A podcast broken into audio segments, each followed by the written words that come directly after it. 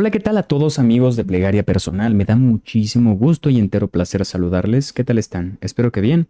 Ok, les habla su host Nuwanda Tagore. Queriendo que tú te sientas bien. Con esa intención, con ese afán. Espero que sí. Y si no, quería hablar de un tema muy importante. Tengo cacahuates. Mm, ponte muy cómodo, esto va a empezar. Recuerda que tengo Instagram donde subo poemas que yo escribo.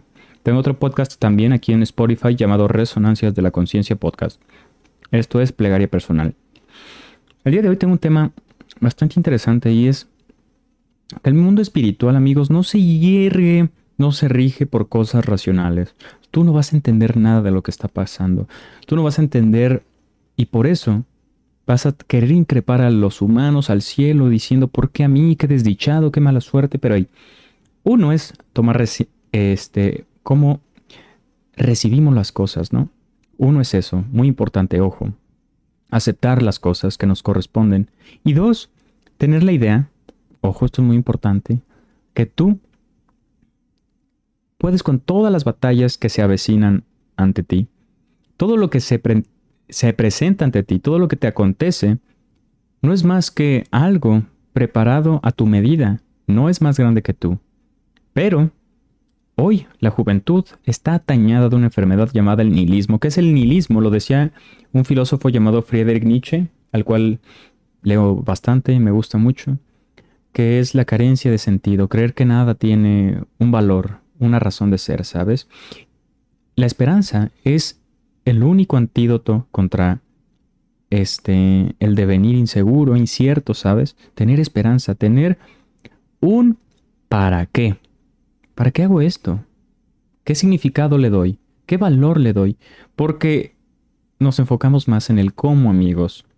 Cómo hacer más dinero, cómo ser esto, cómo ser exitoso, cómo ser un buen empresario.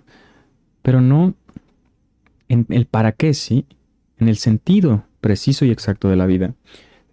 Eh, Víctor Frankl se dio cuenta en un campo de concentración que la persona que tiene un para qué, un sentido de vida, puede con escollos, dificultades, vicisitudes, asperezas, limitaciones. Recuerda que nosotros nacemos víctima de nuestro contexto, pero también podemos hacer algo con lo que ya tenemos, ¿ok? Y no darnos por vencidos antes de empezar a pelear, ¿sabes? Porque imagínate, la selección mexicana juega un partido, yo soy de México, eh, y piensa con... El pesimismo, amigos, te debilita creer que no creer en ti te hace débil. Hablo de físicamente, ¿sabes? Pero científicamente comprobado también que el entusiasmo, las ganas, el ímpetu, la esperanza, la ensoñación, la fe, el imaginar que todo puede ser mejor te da fuerzas, te da fortaleza de donde no, no habían. Te da una fuerza inusitada, súbita, y espero que la atesores, que la procures. Llévate esos momentos íntimos. Pero bueno, espero que te haya gustado. Recuerda que tengo Instagram, te dejo mis redes sociales aquí abajo de mi podcast. También hago directos, escribo poesía. Y bueno, me ha dado gusto. Espero que tengas una bonita noche y nos vemos en un próximo video. Ve a los comentarios, a, los, a la descripción y sígueme en Instagram.